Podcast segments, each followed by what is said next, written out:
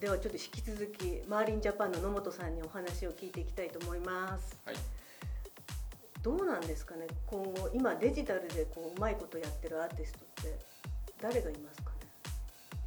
だいぶね増えてきたんですけど、うん。そのストリーミングヒットって、はい。去年ぐらいから言われてたのは、まあ、あいみょんとかヒゲダンとか。あれもストリーミングヒットなんですか？って言われてます。まあ実際そうですねただ彼ら彼女たちは、えっとメジャーだしもちろん、うん。はい。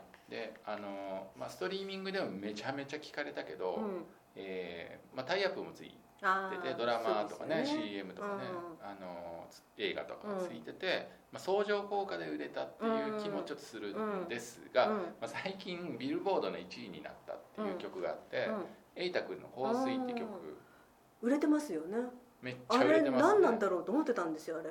もううちの中学生の子供たちがもう永遠リピートでもうサビは もう歌えちゃいますけど。家でも何度もかかってるっていう。ねそうそう、まあ、あれ TikTok ヒットって言われてて。あそうなんですか。はい。へで実はあの原曲は1年以上前のリリースらしいんですよ。ーそうなんだ。でうん。1年後にうん。ビルボード1位になるっていう、うん。TikTok のおかげで。演歌のような売れ方をねそうです。してるわけですかね、はあのこれ中の TikTok 中の人は何で売れたのかってあの教えてもらったんですけどうんうんも、うん。はい。えーまあ、特に、うん。えー、と誰か大人が仕掛けたわけではないうんうんというのが実は結構ポイントかもしれないんですが、えー弾いてみた動画っていうのが TikTok で流行り始めて、えーとまあ、ギター片手に弾き語りでうん。瑛太君の香水を使った、うん。えー、と影響力のあるうんうん TikTok ユーザーがいて、うんでその人がやったことでうん。周りの人もうん。歌ってみたとかうん。弾いてみたうん。のを、えーすごく投稿数が増えていってあそうなんだ。でうん。曲がいいからうん。それがどんどんこう転がっていってストリーミングサービスも聞かれてラジオでもかかるようになってでビルボードチャートの1位になりましたという、あそはい。ういう流れがあったんですね。うん。全然わかんなかったあれ TikTok とかも全然わかんないから。じゃあ TikTok から結構こうヒットって生まれる可能性あるんですね。ガチで今はそれじゃないですかね。あそうなんだ。はい。結構海外のレーベルの人と話してると、うん。まあ、日本だと YouTube でプロモーションみたいなイメージですごいあるんですけど、うん。まあ、今も全然聞くんですけど、海外の人はうん「YouTube でまだやってんの?」みたいそうなの？そうなの？な結構ね YouTube を古いもの扱いするんですよ、えそうなの、はじゃあどう TikTok で自分でアップするの？い、そうです。ダンスとかして？はい。そうでアなんだ。ーティストも自分で上げるんですけど、うん。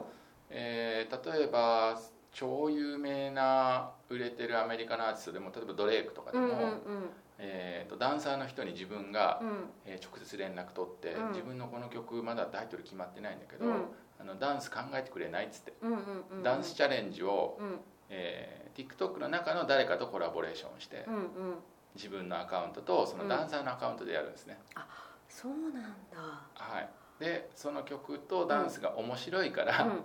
ひこの曲はもうリアルに広まったんですけども、うんうんうんはい、っていうような、まあ、コラボレーション。でもまあ普通のダンスよりもこうわかるこうちょっと真似したくならないとダメなわけですよね。難しすぎちゃダメだし、簡単すぎてもダメだしその辺がちょっとどの辺の塩梅だか全然わかんないですね。そうだからあのポイントは、えっと、僕ら、えー昭和から生きてる人たちなんで、うん。あのなんかそのこうプッシュ型でどんどん情報をくれば売れるんじゃねって思ってるんですけど TikTok では違くって、うん。あのアーティストがいくらプッシュしても、うん。あの特定の人にしかリーチしないから、うんうんうん。いろんな人に、うん。えー自分の曲を使ってうんチャレンジしてもらわないといけないっていうことで、うんまあ、これやってみないと分かんないんですけど、うん。まあ、とにかくあのいろんな人を巻き込むことを心がけないと、うん。TikTok ではヒットにならないみたいです。なるほどね。でも瑛太さんとかはまあ偶然たまたまいろんな人を巻き込んでうん。行ったわけですよね。そう。まあ曲がいいっていうのは前提だと思うけど、うん。まあ、たまたまっぽいですね。そうなんだ。すごいですね。すごいですね。はい。本人もインタビュー読む限りはびっくりしてる感じだったですねそうなんだ。他にそういうアーティストっています？例えば、えっと、その時のビルボード2位が夜遊びだっけな。あああ夜遊びね、ううんん。うん。あれは何何なんですか？あのまあ、いわゆる YouTube 系のアーティストってカテゴライズされがちで、うん。まあ、それでいいと思うんですけど、うん。まあ、あのずっと真夜的な系統でずっと真夜中でいいのにずっと真夜あずっと真夜中でいいのにってずっと迷ってる略すの？知らなかったそう俺もずっとあのずっと真夜って言ってたんですけど、うん。ちっちゃい「通」を入れてたんですけど、うん。それ違うからみたいなすごい言われて。そうなの？知らなかった。ずっと真夜なんですけど。ずっと迷うね、はい。ずっと迷うずっと迷う、はい。うん、うん、お願いします。ずっと迷う覚えたはい覚えた、ずっと迷う覚えた。ちっちゃい「通」入れたらダメですよ、うん、分かった。ずっと迷うそうなんですけど、えっとまあ、もちろん夜遊びも曲いいんですけど、うん。えー小説が先にあって、うんうん。小説に、まあ、サントラ的に曲楽曲をつけるっていうようなうん。企画も含めて、うん。えーヒットして、うん。YouTube 上でバズったっていうアーティその小説は YouTube で発表してたんですか？YouTube でも発表してます。まあ Twitter だと思うんですけど、はい、俺もその誕生の瞬間から見てないんですが、はい。まあ、というなんていうのかな？マルチメディア的な。昔で言うとみつる的な、あそうですね、はい、ちょっと古いです。古っ今自分で言っても古っと思っちゃったけど。そうそう。でやっぱ日本人って、うんあのマヤさん作詞家だから分かると思うんですけど、はい。やっぱ詩ってものすごい重要じゃそうないですか。ですよね。であのリスナーさんもそういうとこがあって、うん、えーやっぱ内容があるっていうか世界観に引きずられて、うんえー詩が生きるより生きるようなうん。宣伝方法うん。でもあったと思うんですよ、うんうん小説と組んでっていう、うん。うん。はい、だからうまくやったなっていう。で彼らは本当にインディペンデントでやってるので、うんうん。えーメジャーには所属していないという。そうなんですね、そういう時代が来たなっていう印象が強いこのナンバーワンツーだったですね。夜遊び。 YOASOBI えなんかでもあのタイアップつける時だけこうメジャーでやってるみたいなアーティストも結構今多いですよね、うんうん、そのネット寄りというか、うんうん。あのネットも得意なタイプとして、まあ、うん藤井風君とか、うんうんうん。 Vaundy は今うん。まさにアルバムも出て、うん。話題がすごくそうですよね。ね、ありますけどえさ結構あの最初というか、うんあのまあ、メジャーのなレーベルと藤井君は組んでユニバーサルシグマと組んで,、えーで Vaundy はスターダストうん。っていう事務所と組んで、まあ、メジャーな、なんだろう人たち、うんうん日本で、うん。えーと組んでやってるわけですけど、まあ、タイアップも同時につけてるんで、うん。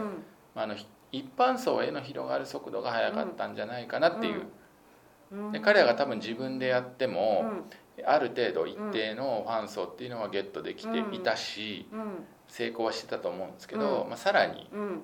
あの一般層うん。にドラマのタイプとかねうん。広まったっていうことは言えると思いますね。なるほど。いまだにやっぱテレビは強い日本では。そうですね。まあ第一歩はそこで聞くかもしれないですよね。はい。まあ、ちょっと年代によってはね違うんですけど、まあ、10代はテレビも見るけど、うんまあ、TikTok とかオンラインだと思うんで。ねえでもライブができなくなっちゃったからね今回コロナのせいで。そうなんですよね。とそれに代わるものがやっぱり必要になってきますよね。そうだ。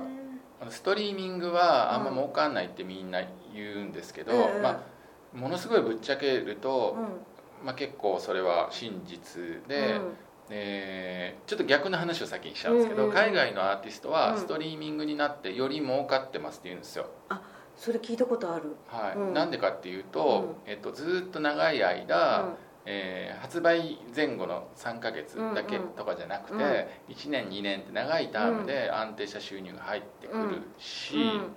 ね、自分の住んでる国だけじゃなくて、うん。世界のリスナーつながれたから、うんうんうん。収入が増えたっていう人が多いんですよ、うんで日本のアーティストに帰ってくるとさっきの話なんですけど、えー、と長く聴かれるっていうのは間違いなく長く聴かれるんですけど、うん。その世界中の人から日本語の詩の曲をうん。受け入れられてもらえるかっていうと、うん。まだまだ日本語詩のファンが世界中にいる感じではあんまないので。そうですね。やっぱそこはまた一部の人たち日本好きの人たちだけって感じになっちゃいますもんね。そうですね。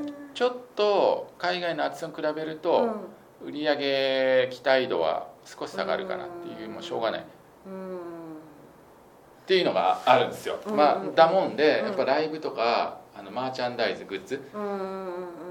で、えー、とストリーミングでファンを増やして、えーライブやグッズで儲けるっていうシステムがうん。日本の目指すとこかなと思ってたんですけど、うん。これちょっと考えなきゃいけないですライブができなくなった今ねライブできないからえこれどうすんべっていう。グッズだけじゃね厳やっぱライブそのライブ会場に行って物買うっていうのが楽しかったわけだからそうですね。グッズもライブとオンラインだけでそんなグッズ買うかっつうとねちょっと違いますよね。そうなんですよね。あの一回えー、とワンオクロックのツアー T シャツをスペシャルエディションで、うん。Spotify を通じて、うん。えスーパーファンに認定された人に買えますよってリンクを送ったことがあるんうんですよ、うんうんうんでめちゃめちゃ売れたわけじゃなかったです結果として。あワンオクでもそんなにでもあはい。れなんだ。あ売れましたけどもちろん、うんうんうんはい、でその理由を考えた時にやっぱりツアー T ってそのライブの体験とつながってるんだなっていう。そうですよね。はい、グッズ売るにもライブが必必要要ですよね。なんだけど、うん。まあ、これ答えはないまだないっていうか探し中うん。みんな探し中なんだけど、でもあのライブのやり方の一部にデジタルが入ってくるっていうのは間違いないじゃないですか。でデジタルでいいことって、うん。えー、とどこの場所にいても見れるっていう、うんうんうん。でなんなら日本じゃなくても世界のユーザーさんが見てもいいわけだから、うん。そういうこう広く、うん。えーライブを見てもらえるためのツールとしてうん。取り込んでいかないといけないんだろうなとは思いますね。なるほどわかりました。じゃあ今日はそんなところで。ありがとうございます。ありがとうございます。